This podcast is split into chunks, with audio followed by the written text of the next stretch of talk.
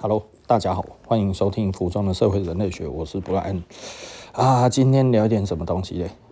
嗯，今天我们要聊的东西其实是呃，我们自己的嗯，该怎么说嘞？我们自己的产品。那我们自己的产品，其实最近我有出一款呃裤子，那这个是我们的二五七的 Modify 哈。那二五七 Modify 它其实是一个专门为骑士做的裤子啊。那为什么要聊这一个东西呢？因为我很少聊自己的产品然后，那但这个为什么特别值得聊？因为第一个它是完全原创的，就是我们自己这个裤子的样式从头到尾其实都跟外面市面上的没有任何一条是一样的。那这一条 Modify 它其实是完全为了这个摩托车的骑乘所设计的，然后。那讲这个真的只是为了要介绍自己的产品吗？怎么可能？怎么会这么无聊？介绍自己的产品？哦，呃，就是我我我我不会做这一种这么无聊的事情，然后，那其实老实说，我其实是想到了一些往事哈。那以前其实啊。跟着我们的历史很久的人，大家就会知道哈，其实其实多数的人都知道，我们曾经被仿冒过，仿冒的时间长达大概将近十年哦。有一个牌子一直在 copy 我，copy 到它倒之前两三年、三四年，它才没有再 copy。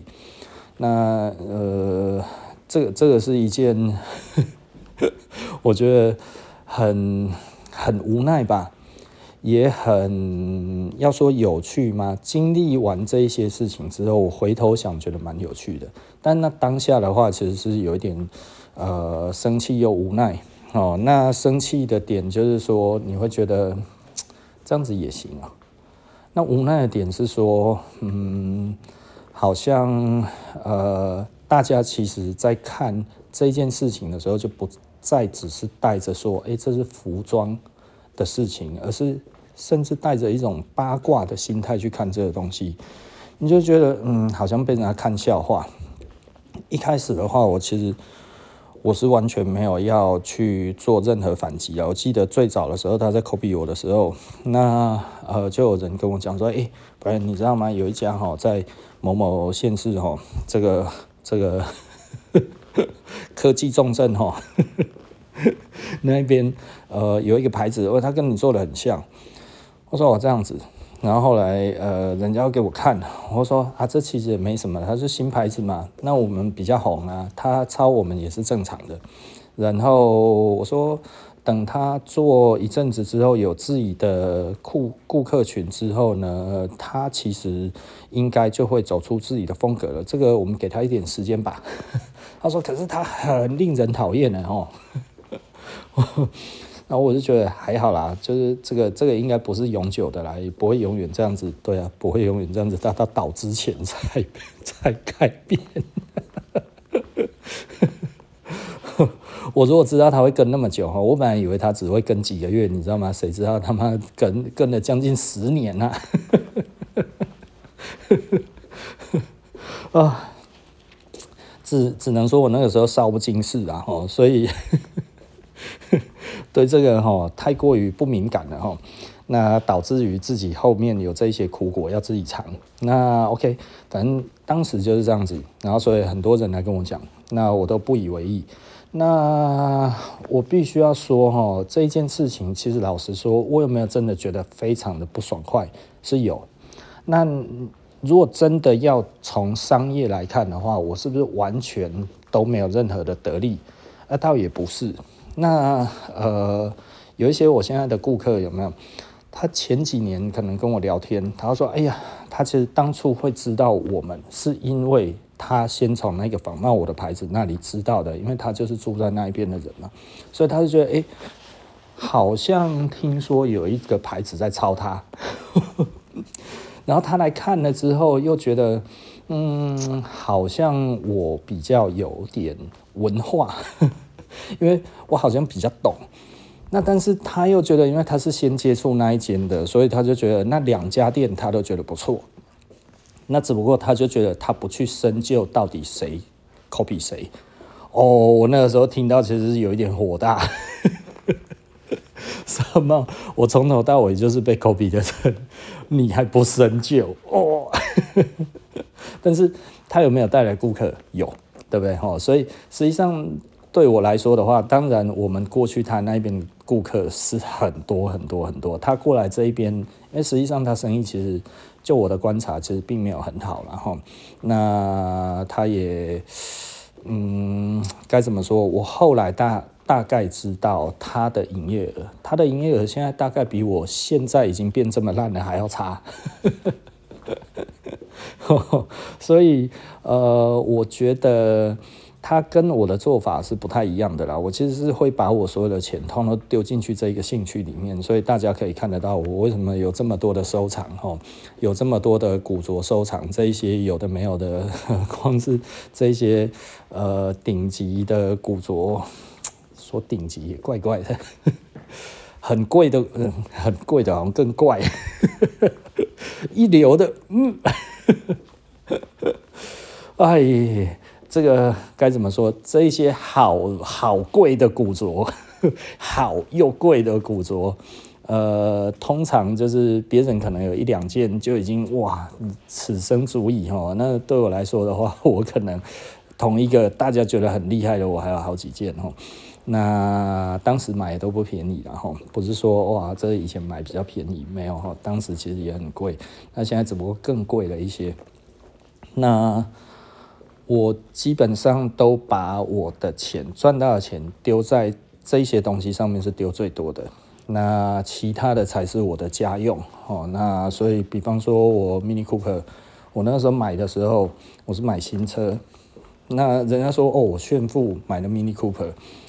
我我那时候我就觉得很无奈哈，我们那个时候一年的营业额数千万，一台 Mini Cooper 我还贷款，那这贷款这些简单来说，我我那个时候的营业额来看的话，我半个月就可以全额买下来，我还贷款，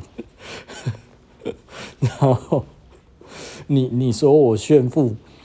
我实在不知作何感想，你知道吗？然后我就觉得也没有啊。然后这一台到现在也开了十几年了，对，就是它还是在修啊，然后还是在弄啊。我没有要换掉它的意思啊，对，在那之前呢我也就是开个国产车嘛，吼。那所以对我来说，嗯，我觉得车子没有到让我真的觉得非要不可，但是摩托车比较重要了。哦，所以我摩托车买比较多了吼。那不过都是老车嘛，大家也知道我喜欢老东西啊哈。那自己做的产品也都以老的为主然后。那所以其实我我们回来讲这个，大概就是啊、因为我对于这些文化其实是比较有呃抱负的，然后所以我对于纯赚钱这件事情没有觉得那么有趣。那所以他们可能很快就哇买了车子哦，进口车。一台接一台，对不对？我没有啊，我真的不感兴趣哈。就是一台车子开十几年，我觉得我甚至觉得过十年之后，那一台 Mini Cooper 可能我都还会继续开。啊，最近其实又送修了，又送进去又修了一个多月，你知道吗？然后。呃，前几年其实他第一次大修的时候，就是需要大修的时候，那个时候其实是有一点想要把它卖掉，因为那个时候他的这一些车价还行，对，那也不过那个时候大概就是五六年车哈，那它车价还可以的时候，我没有把它卖掉。那我也觉得再买好像很不划算啊。那我修我也不过修个十来万，那十来万修完之后跟新车一样是 OK 啊，对啊，所以就这样子，呃，大概每两三年大概就会再修个五六万块。那但是我都觉得还是比买新车还划算啊，所以我觉得挺好的啊。那。就重视一下保养就好了嘛，哈，对，所以我觉得其实老车我都觉得还好。那呃，跟我另外一个朋友一样，哈，他其实也是一个非常有钱的人，可是他车子很多台，他车子十来台吧，哈。那他从来没有卖过车。那他的车子就是一直留着啊，他都买好的。然后他就讲了，他说我每一台的里程，嚯，弄就管了哈，都很高了。然后他最老的是一台宾士的 W 一二三，他从年轻的时候开始开的哈。那所以你想，如果宾士 W 一二三到现在大概也都四十年左右了吧？哈，三四十年左右。那他已经开了那么久了嘛？那呃，他说你只要懂车之后哈，车他说车子哈，你就是一直修修一修之后哈，然后你再磨一磨，你就知道它的毛病在哪里了。你知道它的毛病之后，你再给它弄好的话，哎，它就跟新的一样啊，然后再给你开个五六年啊，之后再再大修一次，他说都还是很划算啊，都还很好用啊，哦，所以他其实就是一直这样子。那我我觉得这也比较像我自己的个性啊，我不太喜欢一直换新的，因为我觉得换新的很没有意思啊，对啊，就是 车子实在是不太需要买那么多了。哦，这是以我自己的观点来看的话，如果你是纯要用的，当然如果你是收藏的，那就不一样嘛。收藏就可以多买几台啊，对不对？哈啊，那如果纯自用的话，就其实就一直用就好啦。对哦，那这样子不利于经济成长了。所以如果想要成为经济成长的动力泉源的话，那多买几台也是没有问题的哈，对不对？好，OK 然后。这是题外话。那我我我觉得我这一集最想要讲的大概就是仿冒的心情，就是仿冒这件事情，到底一个设计师会不会很生气？呃，我我觉得如果以现在的这种社会来看的话，其实就是说，哎，其实被抄袭还有负面流量，哦，它也是一种流量。那甚至呢，如果你操作的好的话，它还是正面的流量。那所以这件事情不尽然真的是一件坏事。就以现在来看，但是呢，无论如何，你的产品都会没有那么被聚焦。也就是说，在我当时那个时候到闹到最大的时候，其实大家都知道我被 copy，可是大家其实比较想要看到的是我的反应是什么。因为我讲话又比较鸡巴，又比较机车，所以我我那个时候在无名上面写的一些文章的话，其实就很搞笑。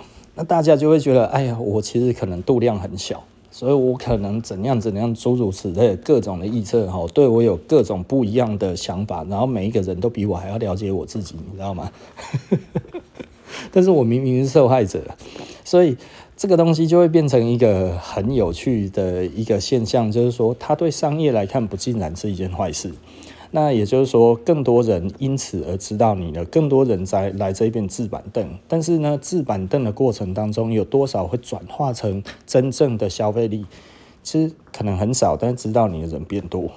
那所以呢，这件事情到底好或者是不好？呃。我觉得真的很难断定，但是我有没有顾客因为这样子来的？就像刚才讲的，其实就是有。那所以呢，嗯，如果以我现在重新再来看这件事情，我会怎么样看待？呃，我我我觉得其实无论如何哈，就是被抄袭这件事情，我一开始其实是姑息啦，哦，因为我觉得他们可能就是呃。没有想法，就诸如我的第一件的设施的产品，其实我那个时候是拿了一件现成的衣服，然后呢，请他们帮我打版，然后打版之后就直接做了。那我那个是本来是没有内里的，我把它加了个内里，然后它本来是牛仔的布料，我把它做成那个那个毛料，然后还有其他的有的没有的这一种各种不一样的料子。那经过了呃一两件、两三件的学习之后，诶，我开始知道我要怎么跟工厂沟通的时候，其实我才变渐渐的变成自己的东西。那所以他一开始其实是一个学习，所以呢，对我来讲，我我觉得我自己认为啦，我自己认为他就是拿我的衣服，然后过去。跟他的师傅的沟通的过程，所以我一开始我认为他应该也是如此，但是事后证明不是哈，因为他最主要的目的，他其实就是想要接收我们的顾客。那嗯，接收顾客倒也不是什么问题，因为这其实就是竞争嘛哈。那所以竞争恶质或者是优质，或者是善意，或者是恶意，我觉得这个嗯。在当下，你大概可以理解，但是呢，呃，有的时候我们不想要往坏处想，你就会觉得，哎、欸，他其实也许只是如何如何而已啦哈，但是可能最终并不是我们想的那么浪漫哈。那，嗯，回到我自己的这一条裤子，这个原创性的产品，其实我会不会希望它再度被抄？呃，真的不要。我现在讲起来好像有一点轻松，甚至会觉得说：“哎呀，我也不是没得利。”呃，如果可以的话，我希望从来不要有这种利。但是，我觉得这是一个很让人家觉得无奈的地方，就是你一定会被 copy，因为当你成为一种商业模式的时候，其实就是会有人 copy。为什么？因为他不知道他要怎么做。他们其实老实说，对我来讲的话，创造力不足的人要来做品牌，其实有一点可怜的啦哈，因为他可能不像我们，我们随时都可以变出很多东西出来，就是我们的脑袋是一直在转的，我们的脑袋是一直在吸收的。可是他不是，他可能只是想要赚钱，他觉得这这看起来很好赚啊，我应该来试试看啊。别人卖鸡排，我也要卖鸡排啊；别人做股票，我也要做股票；别人航海王，我也要航海王啊，对不对哈？这是输人输定啊，对不对哈？我怎么可能没上车呢？对啊，这种事情我一定要上车。就上车之后，有的好，有的不好哦。所以，呃，对我来说的话，我不会这样子做事情，但是不代表别人不会这样子做事情。那所以呢，整体而言的话，呃，有一些比较嗯事后再讲的一些话，就是安慰自己，就是说，人不招忌哦，这是庸才。哦，如果你都没有人 copy 你的话，那你一定是不怎么样。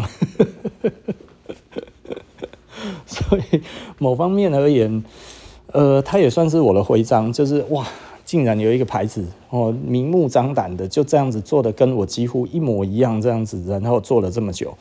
然后更有趣的其实是，呃，这个这个其实我前阵子大概两年前吧，我 Podcast 刚开没多久的话，其实我有讲哈，就是。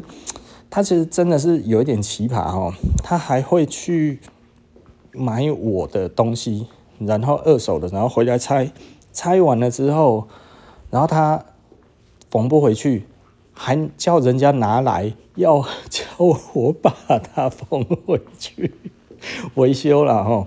我记得那个时候就是一个人，然后就拿来了，就然后就拿着我的包包，然后我一看，哎，坏掉了，然后我没有很仔细看哦，因为我们的包包。不是一个一般的包包，我们的包包其实是我自己设计的，整个的制制成还有那个做法，其实都跟外面的不一样哈。那我就看看了之后，其实我就把它收起来了。我就想说，你这怎么弄的？怎么会怎么会开成这样子？他说：哦，不小心勾到。哦，那要很用力哦。啊，那我没有整个把它打开哦，所以我就这样放着，然后我就送回去工厂。那工厂一看到，他就觉得，哎、我做。我做六层，我车成这个样子，怎么可能开这个口开这么大？就是他就一打开，我一看到我也吓到了，哇！他从里面拆到外面来，而且是不会拆的模式哦，就是他就是外行的人才不知道要从哪里拆，那所以他是乱拆。那我后来一看，然后我都不用修了，我叫他来拿。然后我记得那个时候我就跟他，后来我就跟那个客人讲说：“，你包包修好了，然后可以来拿。”然后他就进来，后来过几天就进来了。进来了之后，然后我就看他，我说：“你这个包包，你说是勾坏的？”然后说：“对，因为我还没有拿出来。”然后我就直接把它打开，我说：“可是这是用拆的哎！”我本来要听他讲什么，你知道吗？就他拔腿就跑。他那时候看到就啊，倒吸一口冷气，然后直接往后转之后，然后一口气就冲出去，然后冲出去门口，他用跑的哦，然后我就看不到人了，真是笑死我了。那个包包现在都还在我们这里哦。那我那个时候就看到了这样子，我说哇，那他下个月也要出包包了啊！果不其然，我本来以为这件事情，我后来把它在网络上面写出来，我以为他不会出了，就他还是照出，就就是我我不知道该要怎么说哈，这对他来讲可能就是一个裁员呐哈，就是他这个其实就是在赚钱，那对我们来说的话，这个 叫做寡廉鲜耻，所以。呃，简单的讲，就是我我到后来学习到比较重要的课题，大概就是，哎，就是如果你碰到的其实就是专门在仿冒的人，其实你真的什么都不要做了，就是就是就是不是什么都不要做，就不要站在他的立场去思考任何的东西，不要觉得他是如何如何如何如何，他其实就不是，他其实就是没有廉耻，然后呃。该怎么说？这个就是他的人生嘛。也就是说，他其实是没有创造力的人。所以，嗯，如果你真的其实是没有创造力的人，其实是尽量不要做创意产业了哈。就是包含服装设计啊，然后各种的设计，因为其实你会很痛苦。其实老实说了，我觉得他应该其实是觉得很痛苦的。对我而言哈，就是你如何。用你自己的人生建立在别人的身上之后，然后睁眼说瞎话，一直讲，然后讲的那么的斩钉截铁，就这个其实是不太可思议，你知道吗？哈，也就是说，这这一件事情其实是，我我就说哈，我我觉得，呃，如果这么做的话，怎么不去做类似像那个其他的牌子，就是就他就纯赚钱而已，你知道，纯赚钱其实并没有很难。你要用财务去看东西的话，其实是非常的容易哈。所以在服装里面，其实呃，我觉得很多人都把衣服当成衣服，他就觉得服装设计其实跟做衣服是一样的。其实服装设计跟做衣服是不一样的哈。比方说，我们觉得像有一些人会一直跟我聊那个现在很红的那个 One Boy 一样哦，那其实。我觉得聊 One Boy 是一件，呃，我说你想要聊什么？我说我欣赏他的商业策略。那我觉得他的商业策略是不错的，因为他其实就是很简单，他他没有要跟你谈设计啊，他的确是有一些呃印花的设计，他的确是有一些风格。那他也不是完全性的不好看或者怎样，并没有，他也不是全然功能性的东西。那他标榜的功能，哎，做得到。那对我来说的话，OK 啊，因为那那一种材料就是就是就是有那种就是有那种效果嘛，吼。那你说它什么通通都没有，也不是啊。但是它到底是不是一个有服装设计的概念的那个那个品牌？其实这一点可能就没有那么多，甚至其实是有点少。那呃，它并不是一个以设计为主要的诉求的品牌，它其实是一个以商业为主要诉求的品牌，所以我其实是在看它的商业策略。我觉得它的商业策略是做得不错，但你要说这是一个呃设计的品牌，我觉得嗯，可能它的成分就不是那么高哦。那你你想要选择什么样子的产品，其实这。这关乎于你对于服装是什么样子的态度嘛，哈，所以你喜欢什么感觉就是什么感觉。那我觉得这个都没有错，它没有对也没有错。那但是呃，我觉得仿冒这一件事情，那又是另外一个范畴。那仿冒的话，嗯，有有的时候我必须要说，哈，就是你你要说这是一种剽窃吗？呃，算是，但是如果我今天是一个非常大的品牌，那他剽窃我的话，我其实是会有损失的。那为什么？因为我花了很多的广告费，然后我做了很多的行销，然后我做了很多的 branding，哦，然后我做出来这个样子之后呢，诶，你用跟我类似的手法，然后呢去呃截取我的顾客群。啊，或者是用比较低价的方式，然后呢，去诱惑我的顾客群。我觉得这个的确不够道德。为什么？因为这个是他创造出来的市场，所以这个市场的的规模被发现了，是因为他努力得来的，对不对？吼，那对我来讲的话，其实我们当初会红，嗯。我也有做一样的事情。所以我在那当下的话，我其实当然是不开心的，因为我我们努力了很多年，我们努力努力了五六年之后，然后经历了很多的苦，哦，然后你自己新做的之后，然后因为因为仿冒我了之后，然后甚至去拉拢我的顾客，然后让我的顾客去说我的坏话，然后去让你诶让他选择你，但我后来发现的状态其实是超级好笑，就是他竟然会跟客人去酒店。这件事情也真的让我百思不解哈，就是你的钱真的有这么好赚吗？我是没有这么好的利润啊，就是他他他几乎常常就是找一大堆客人，然后去喝酒，然后甚至去找有那一种美眉的店，你知道吗？我觉得哇，天哪！我说我说你应酬一个工程，应酬一张订单也就算了，你应应应酬的这个是几件衣服啊？他他是一般消费者哎，对，你有赚这么多吗？但所以所以显然的，我觉得这一件事情是我觉得很很有趣的地方了。也就是说，我我会想说，你真的有赚那么多吗？那当然，他其实他跟着我的那个呃呃定价在卖哈，但是他的成本其实我不知道是多少，但是我相信可能不会真的有到那么多钱。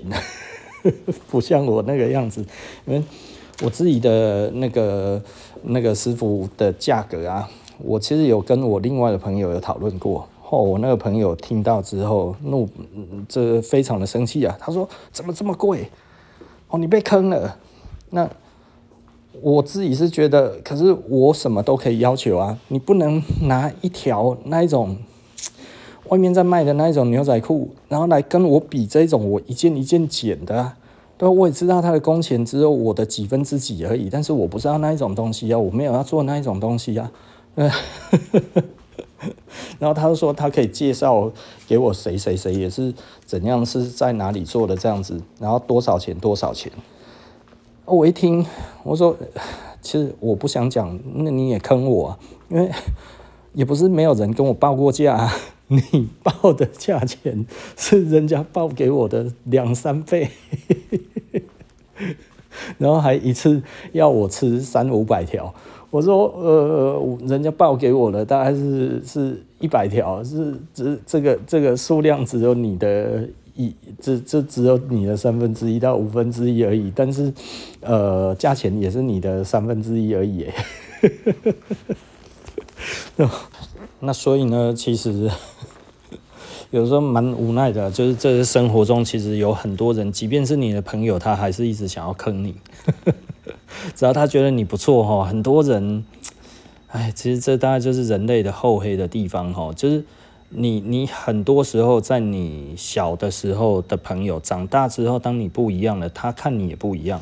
如何的不一样呢？就是他可能觉得，哎，反正你赚很多。嗯，我骗骗你哦，然后拿一点这个利益也不错，对不对？赚个两倍、三倍、五倍，反正你也赚得回来。我我觉得这个其实是很很常见的，然后。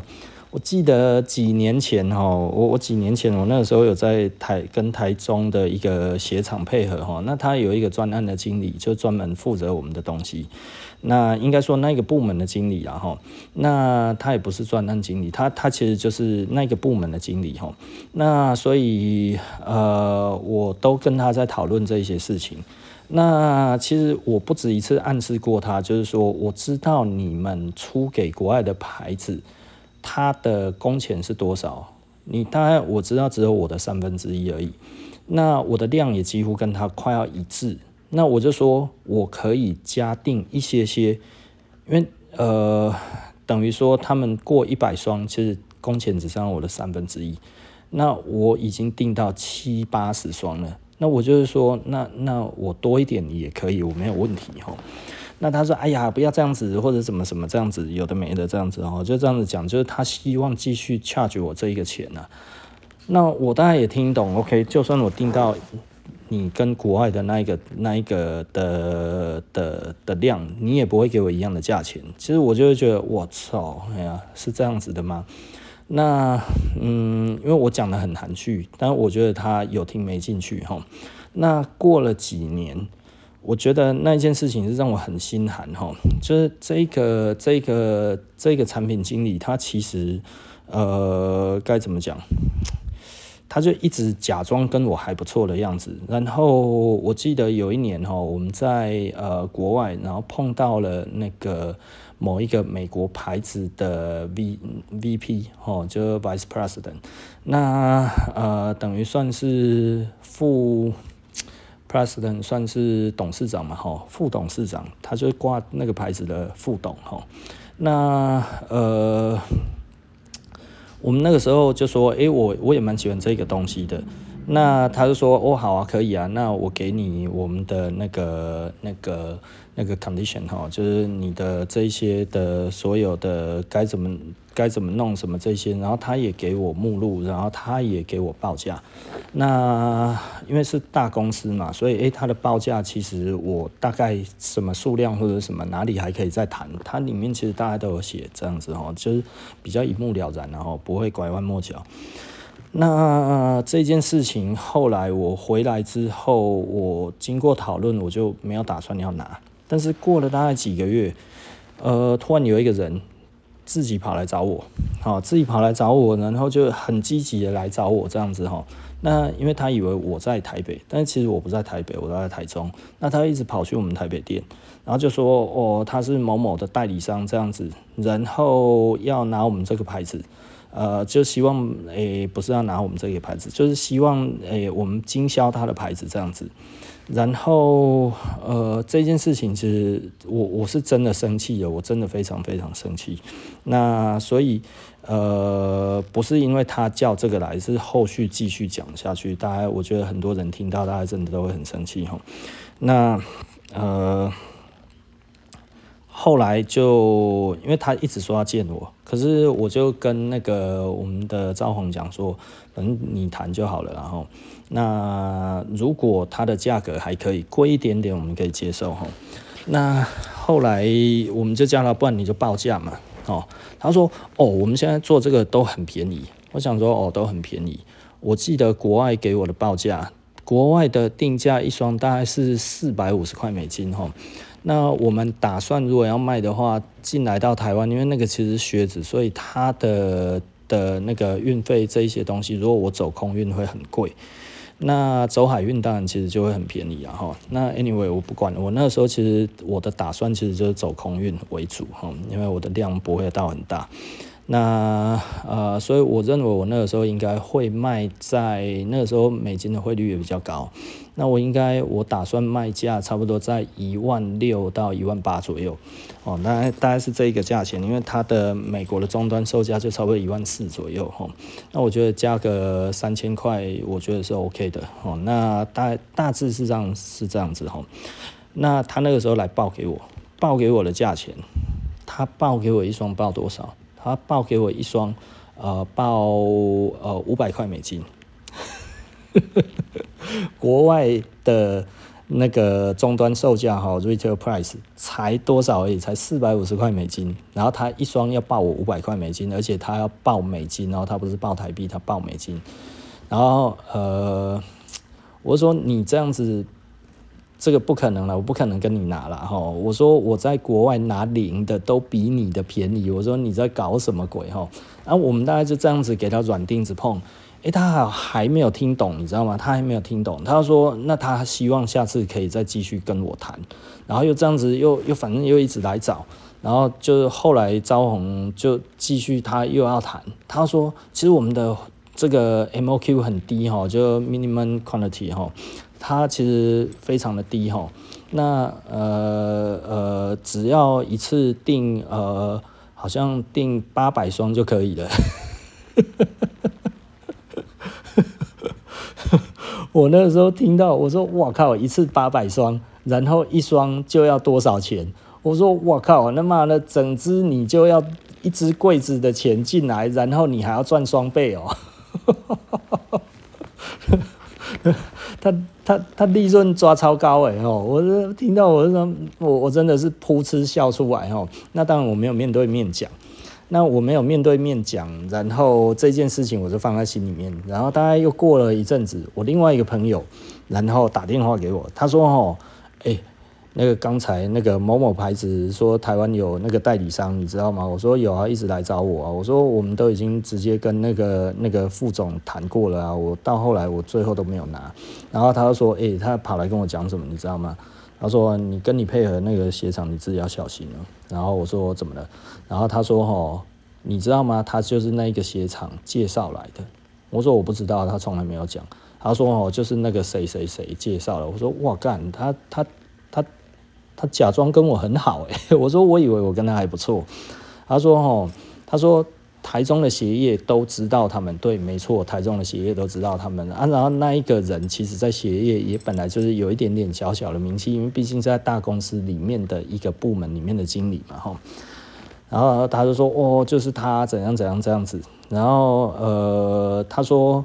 呃，价钱叫我不用担心哦，就是说这个设施呢，一双准备要卖两万七，谁说要卖两万七？他说你定价定的比他低就好了，哦，那他会拿，他会拿很多，那你就拿，你放心拿。然后呃，他因为我那个朋友听得很担心嘛，我其实跟他还不错哦，然后。他就说：“哎、你真的要拿？”我说：“没有啦，我自己在国外他妈的，我拿一双才，就这个国外定价才四百五十块美金，他妈我卖两万七，我脑子烧了哦。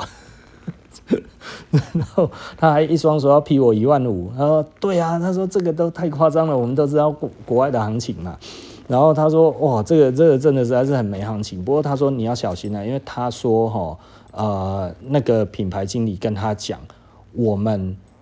价钱都很敢定，然后呢，所以只要跟在后面打他就好了。其实老实说，我后来不跟这个鞋厂有任何的瓜葛，也是一样，因为我帮他定价，那个时候他们希望我的定价帮他们定得越高越好。我自己的他把我做得很贵，然后他们自己的呢比较便宜，但是他希望我帮他把定价定高，然后我帮他把定价定高了之后呢，就他最后用这个价格来打我。那个时候其实我已经吃一次闷亏了。然后结果，哎、我已经确确实实被被这样子玩过一次了。结果呢，哎、他们还在去找其他的牌子的这个代理商，然后呢，然后要用一样的方式，然后再来弄我，只因为他们觉得这一家店生意很好，可以这样子玩。我说他妈的垃圾！你知道，其实我后来其实老实说，我不是故意真的要诋毁台湾的厂商或者什么，台湾这一种的他妈的特别多，我不知道为什么哈，连那个鞋厂里面的人都看不下去，因为我当初其实就跟里面鞋厂的人还不错，他们就说干他妈，他们那个时候其实都已经说，哎、那我要让在对付错老给，哦，也就是说我们帮他带路，我们帮他做这个，我们帮他做他的市场的整体的这一种该怎么说呢？嗯，就是我们帮他去带这一个市场，结果他回头想要先杀掉我们再说，这真的是杀鸡取卵。台湾的很多工厂都这个样子哦。那那一个工厂其实后来还发生一些事情，就是让人家觉得更匪夷所思，所以后来几乎没有人敢找他们做，就是小小品牌没有人敢找他们做。他们目前还是一个某个大品牌的一个的那个那个制造商哈，但是呢，小牌子其实那一次之后，尤其很多的欧洲的品牌都已经知道他们就。是烂死了。那为什么被什么被发现呢？就是他们其实那个时候有一个欧洲的小的牌子，然后呢，它是一个特殊运动的鞋子，所以这个的这个的市场并不是跟我们一般的运动鞋一样，它是有点窄哈，因为它只否某一个运动用的，我就不要讲是什么运动哈。那他们的设计其实很漂亮，我觉得他们设计得很好哈，各方面这样子，就是它其实甚至可以拿来一般的穿着都没有问题哈。我觉得哇，那做的很典雅，就不愧是欧洲的设计这样子哦。那他们代工嘛，代工人家然后打了样品，打了样品之后，人家去那个去参展，结果呢，他们这一个牌子把人家的鞋型整个的样子呢。照照一模一样的方式，甚至同样的材料，然后打不同的 logo，在同一个展场上展示，然后价钱只有人家的 maybe 几分之几这样子。我那个真的全业界都傻眼了，那真的是丢台湾人的脸然后就是。就是这个不是我敏感，或者是我另外的朋友，他其实想要让我跟他们配合破局，而是这个公司其实后来一直发生这样的事情，所以我后来几乎没有跟他们有任何瓜葛。哦，那所以有有一些，其实他们后来还有自己再出去做一些东西，都偶尔还会扯到，就是说哦，我们就是谁谁谁，然后私底下还会说哦，那个设施就是找我们做的。他妈的，我一概不承认后面的事情。前面其实最早的时候跟我配合的是另外一个，他其实是那个董事长特助，他其实人就很 nice，他其实人是非常好。但是呢，后来呃董事长想退休，那所以呢特助其实呃这个东西，因为他其实一直赔钱，所以呢上面的新的不能说新的领导阶层，就是他们其实有一点点变了之后，就是董事长没有管那么多的时候，然后下面的人多管。然后就换了一个人进来做，然后就变这这副德性了。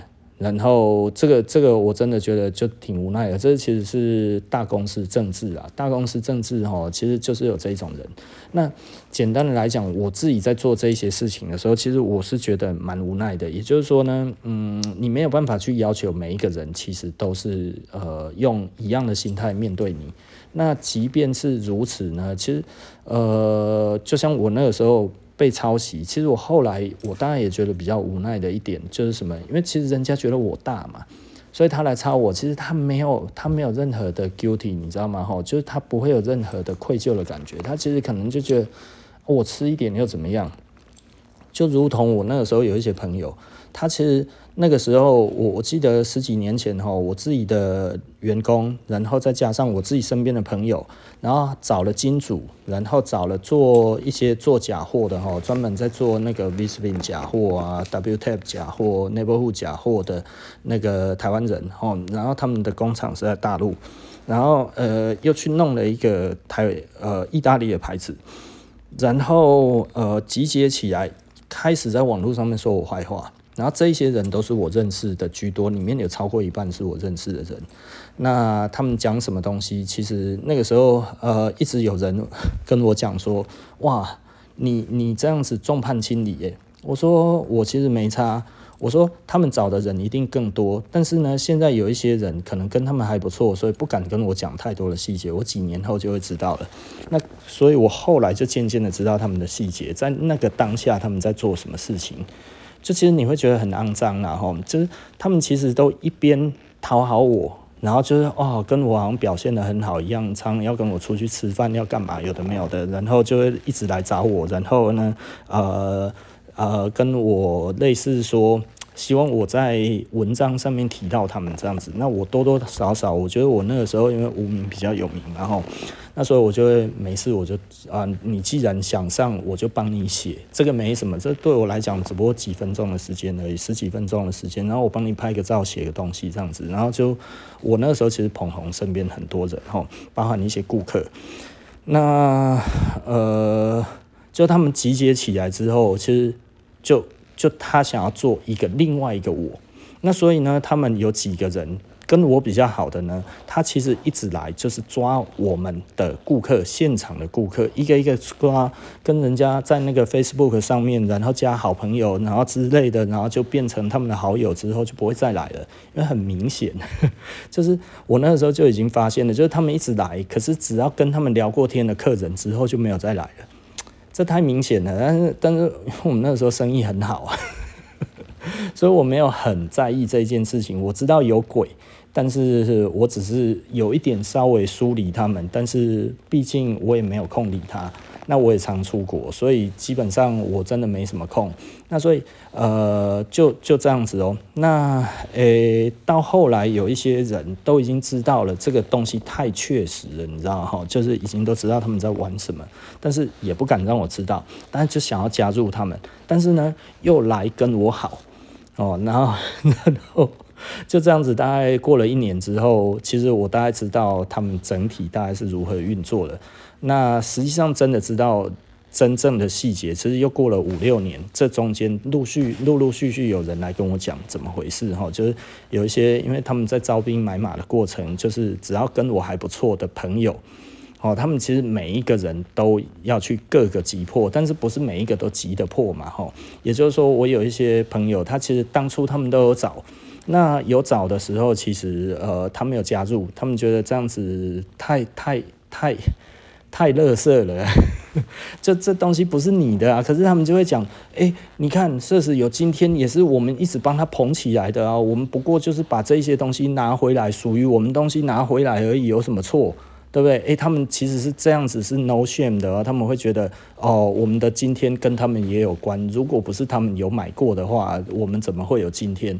呃，也说得过啦，也说得过去啦。好无奈哦。那所以呢？呃，他们那个时候就这样子集结出来，反正有也找到了新的金主，然后呢，其他卖力的在帮我把客人收编成他们自己的好朋友，这样子，他们要用好朋友的方式行销哈。那所以你就会看到，哎，这一群人越来越大，我的生意呢却感觉起来其实没有变差，但是你就会觉得，哎，这一些人没有要来了，而且你明显的感受得到，就是他们对我们的态度不一样了。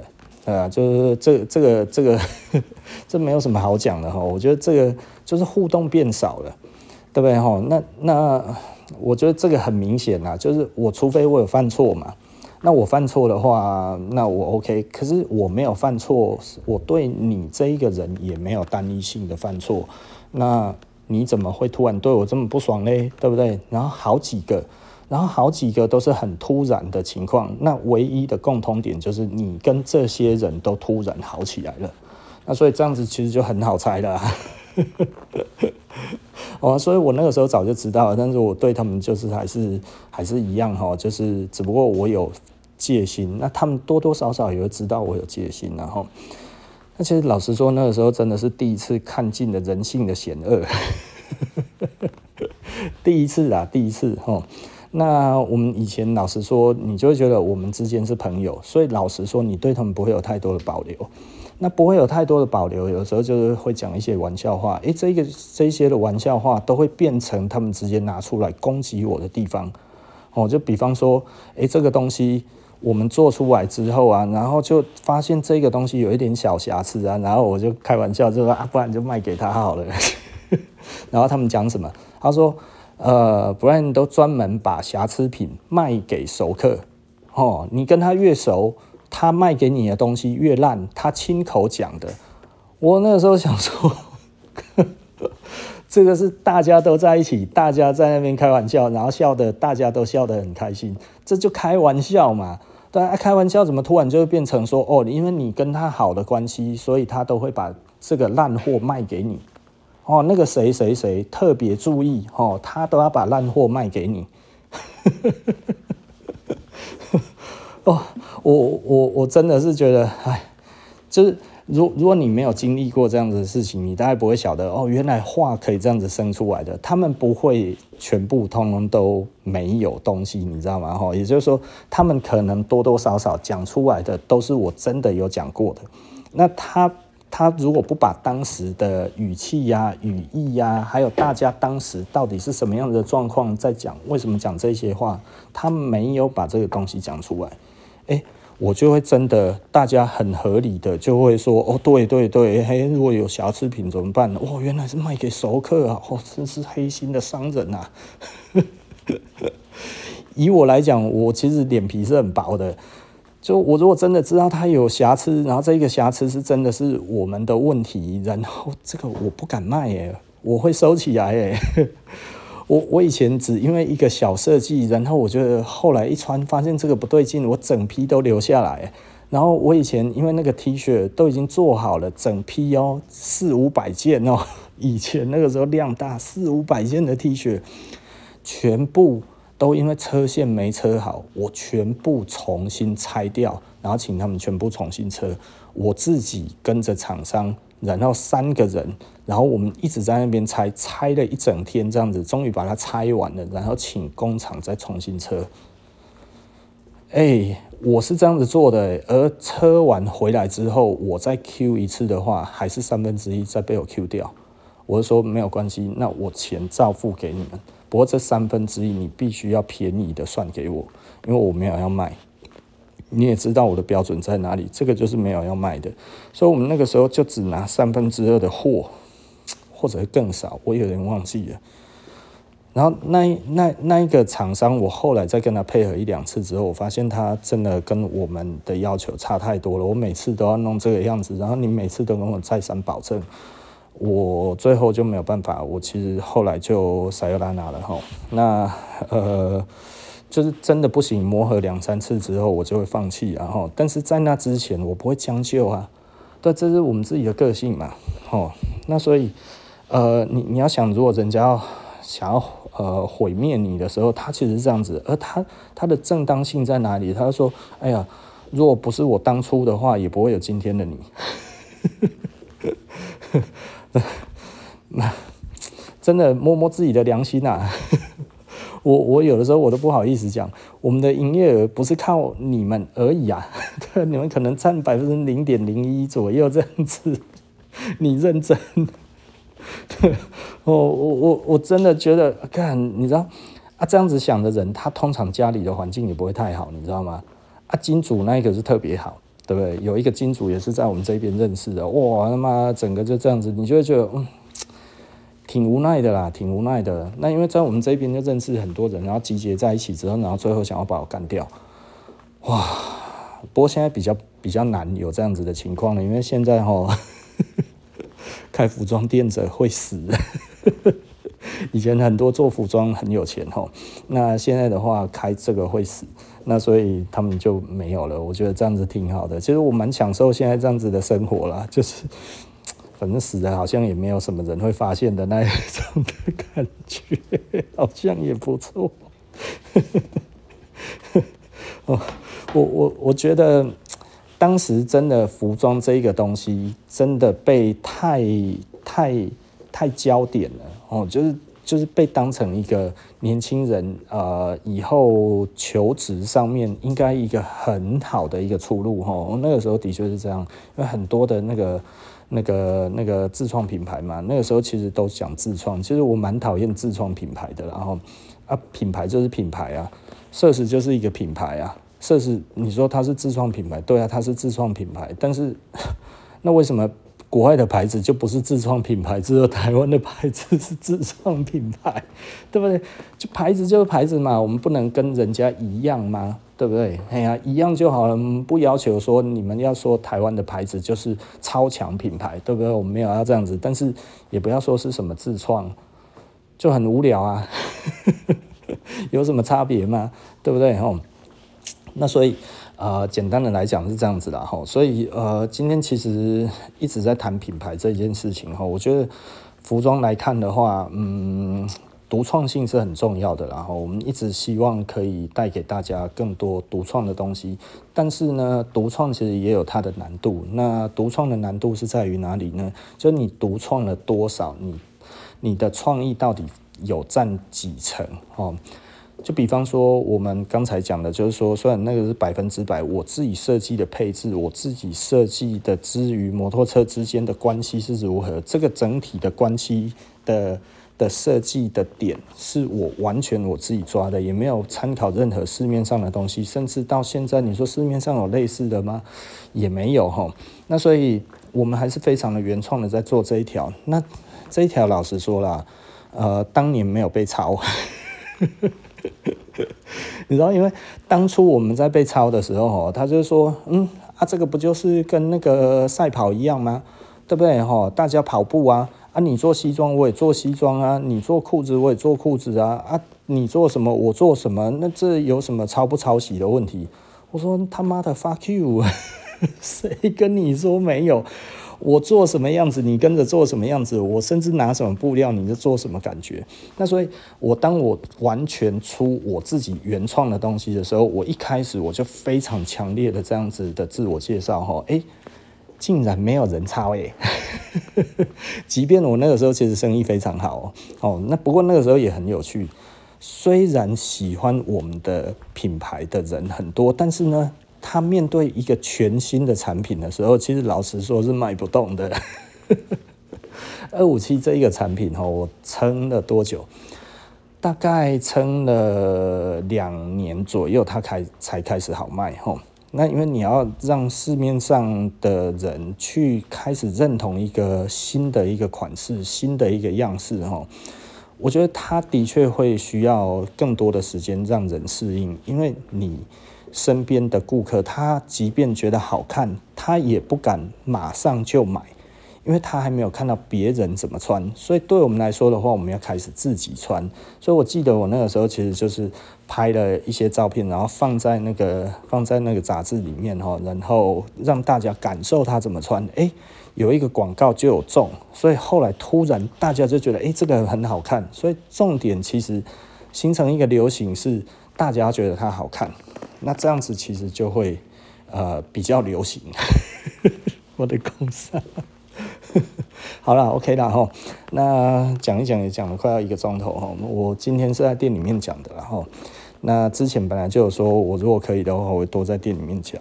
那所以呃，大致上就是这样了哈。那我们服装的社会人类学下一集就不见不散了，拜拜。